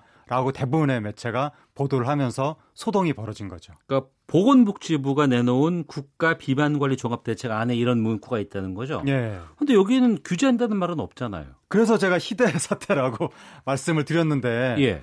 보건복지부가 먹방을 규제한다는 말을 안 했는데 예. 여기는 그냥 그 폭식을 조장하는 미디어에 대해서 가이드라인을 만들고 어. 모니터링 체계를 구축하겠다 한마디로 그 얘기거든요. 예, 예. 그런데 이걸 가지고 마치 막 뭐 어떤 매체는 최근에 그 이 걸그룹 화사 씨가 음. 어, 예능 프로그램에 출연해서 곱창 곱, 예, 예, 예, 곱창 예. 먹방 되게 유명했거든요. 어. 막 그런 걸 막 그런 걸 예로 네. 들면서 마치 앞으로 정부가 이런 식의 먹방을 규제하거나 금지할 것처럼 음. 그런 식으로 보도를 한 거죠. 그러니까 보건복지부의 보도 자료에는 전혀 그런 내용이 없는데 네. 그래서 그 언론 매체가 이게 뭐 정부가 폭식 조장 미디어에 대해서 가이드라인을 개발하고 모니터링 체계를 구축한다 이런 식으로 보도하면 임팩트가 없잖아요. 음. 그러니까 좀 자극적으로 부풀려서 먹방을 규제한다 이런 식으로 보도를 해서 좀 이렇게 언론의 자극적인 부풀리기다. 대중의 관심을 기울이려다 하다 보니까 이런 식의 소동극이 벌어진 것이 아니냐. 예. 그러니까 약간, 약간 좀 그 언론의 보도에 한국 사회가 좀 노란한 사건이 아닌가 아. 그런 생각이 듭니다. 문제는 언론이네요. 어, 일단은 그렇죠. 언론이 어. 너무 과대 침소봉대에서 보도를 했다. 그럼 좀 그 들어가 보죠. 보건복지부가 이 방안을 만든 이유는 뭔가요? 그러니까 보건복지부가 비만 관리 종합 대책을 만든 이유는 우리나라 비만율이 요즘에 굉장히 빠르게 증가하고 있다는 거죠. 예, 예. 아동 청소년 남자의 비만율은 벌써 OECD 평균보다 올라갔고 음. 이대로 가면은 2022년에는 41%까지 비만율이 올라갈 것으로 예측이 돼서 이걸 좀 줄여서 좀 낮은 선에서 유지해야 되겠다. 뭐 이런 문제 의식에서 여러 가지 알을 내놨는데 네. 그 중에 이제 한 문장 요 어. 가이드라인 무슨 뭐 모니터링 체계 구축 이게 지금 문제가 된 거죠. 그러니까 여러 비만 대책에 대한 것보다는 그 중에서 한 문장이 상당히 좀 이슈가 되고 있는 상황인데. 네. 여기에 뭐 음주 가이드라인도 있었어요? 그러니까 이제 이게 웃기는 건데 이 보도 자료에 보면 음주 가이드라인을 만든다는 말도 있거든요. 네. 두 번 나오거든요. 예. 근데 폭식 조장 미디어 가이드라인 개발은 한 번 나오거든요. 어. 근데 음주 가이드라인에 대해서는 언론 매체들이 정부가 술 규제한다. 예. 술 금지한다. 이런 식으로 보도를 안 한 거예요. 어. 그러니까 전혀 논란이 안 됐죠. 저는 여기도 관심이 많은데. 그러니까 사실 예. 어, 제가 봤을 때는 언론 매체가 생각을 하기에도 음주 가이드라인을 만든다는 것에 대해서 뭐 술 규제한다, 술 금지한다 이런 식으로 침서봉대하기는 너무 심하게 말이 안 된다라고 음. 스스로 생각하지 않았을까. 네. 그래서 이건 가만두고 원래 가이드라인이라는 게 만들어도 이게 무슨 뭐 강압적이고 그런 게 아니거든요. 예. 그래서 어쨌든 이거는 그냥 그냥 넘어간 것 같고 어. 반면에 폭식 조작 미디어 가이드라인 이거는 먹방 규제라고 대충 어떻게 또 부풀려도 말이 될 것 같기도 하고 그런 여지가 있으니까 이쪽을 이제 먹방 규제라고 부풀려서 보도를 하고 네. 그래서 아마 이게 크게 이 부분만 논란이 된 것 같습니다. 근데 이 보도 자료에서도 보건복지부가 좀 오해를 살 만한 부분이 있다면서요? 네, 그러니까 보건복지부도 문서 작성할 때 잘못한 부분이 있는데 먹방과 같은 폭식 조작 미디어로 인한 폐해가 우려됨에도 이 부분 예. 이게 문제가 있는 거죠. 먹방이 폭식 조작 미디어냐? 예, 그렇죠. 그러니까 어. 이걸 극단적인 먹방이라고 했었어야 되는데 예, 예. 먹방이 굉장히 광범위하거든요. 아 종류가 다양해요? 먹으면 다 먹방이니까요. 아, 네. 먹으면 다 먹방이다. 그러니까 정상적으로 아. 먹는 것부터 비정상적으로 먹는 것까지 쭉 있는데 예, 예. 마치 정상적으로 먹는 것까지 그러니까 이게 뭐 음. 화사 곱창 먹방까지 걸릴 수 있는 것처럼 예, 예, 그럴 수 있겠군요. 그런 게 걸릴 리가 없는데 어. 그러니까 이제 그 오해의 소지가 있었던 것이고. 그러니까 냉장고를 부탁해 이런 것도 다 먹방일 수 있다는 거죠? 먹방이죠. 뭐 어. 먹방일 수 있는 정도가 아니라 먹방이죠. 어. 예, 근데 이제 그 이 그럼에도 불구하고 이 문장을 보면 폭식 조작 미디어로 인한 폐해가 우려됨에도 모니터링과 신뢰할 만한 정보 제공은 미흡하다 이 내용이거든요. 네. 그러니까 문장 자체는 완전히 맞는 말이고 음. 이거를 트집 잡을 곳이 없는데도 불구하고 그냥 먹방이라는 단어 하나만 너무 침서봉대해서 언론이 좀 국민들한테 이렇게 좀 국민들 불안하게 한 것이 아닌가. 근데 이런 침소봉단 측면이 있다고 말씀을 하셨는데 또 예. 제1야당의 김병준 비대위원장이 여기에 예. 또 반대를 했단 말이에요. 아까 제가 말씀드린 것처럼 먹방 규제는 국가주의 이런 식으로. 네. 그러니까 그 이 저기 뭐야 자유 자유한국당 같은 경우에는 지금 이념적으로 전선을 쳐보자. 어. 국가주의냐 뭐 그쪽 말로 이제 자유주의냐 이런 식으로 이제 전선을 쳐보자라고 있는 와중에 먹방 규제라는 신문 보도가 딱 등장하니까 울고 싶은데 뺨 때려주는구나. 아니 국가가 국민들 먹는 방송 음. 문제까지 음. 일일이 간섭해서 이래라 저래라 한단 말이야? 라고 생각해서 아마 좋은 건수라고 생각해서 이걸 덥석 물어가지고 정부 비판의 소재로 활용한 것이 아닌가. 네, 근데 그렇죠. 이 기사를 좀만 자세히 보면 정부가 먹방 규제한다는 말을 한 적이 없다는 게 기사 내용에도 자세히 보면 나오거든요. 네. 근데 너무 기사 타이틀만 보고 손쉽게 좀 정부 공격하려고 한 것이 아닌가 좀 아쉬움이 있습니다. 이런 논란이 일면은 정부 부처에서는 해명 자료도 내거든요. 네. 해명했죠. 네, 해명을 이제 보건복지부에서 해명이 네. 나왔는데 먹방 규제를 하겠다는 것도 아니고 어. 먹방 규제를 법으로 뭐 어떻게 해서 그 강압적으로 하는 것은 애초에 불가능하다. 네. 그냥 먹방 문화의 실태를 파악하고 업계가 자정할 수 있는 분위기를 만들겠다는 정도의 취지다라고 음. 해명을 했습니다. 네.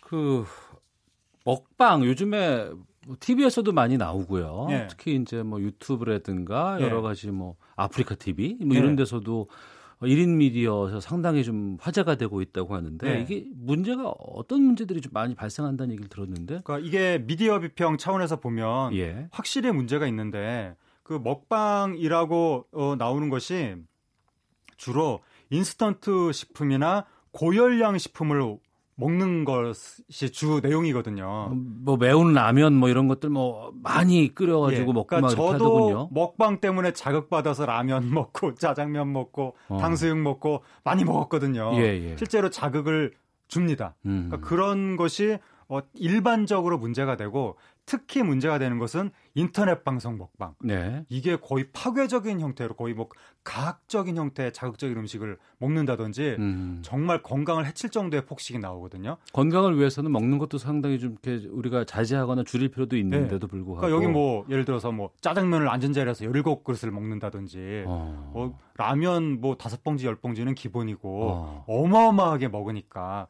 그래서 인터넷 BJ가 실제로 이런 먹방을 하다가 건강을 해친 사례도 나타났다고 하고 예. 요즘에 어린이들이 장차 미래 소망으로 인터넷 방송을 하겠다 이런 어린이들이 많아요. 굉장히, 굉장히 많은데 예, 예. 나도 먹방 BJ가 되겠다. 라고 하면서 아, 어렸을 때부터 네, 라면 다섯 개 먹기 도전 막 어. 이런 거 훈련하면 건강에 안 좋지 않겠습니까? 음. 그러니까 여기 이런 것에 대해서는 당연히 모니터링도 하고 영향 이런 게 어떤 영향을 미치는지 객관적인 연구도 하고 또 가이드라인들도 만들고 그러니까 공공기관이 당연히 해야 될 일인데 음. 그런 걸 한다는 거 가지고 뭐 먹방을 못하게 한다 이런 식으로 과민 반응해서 기사를 쓰는 것은 좀 문제가 있었던 것 같습니다. 네.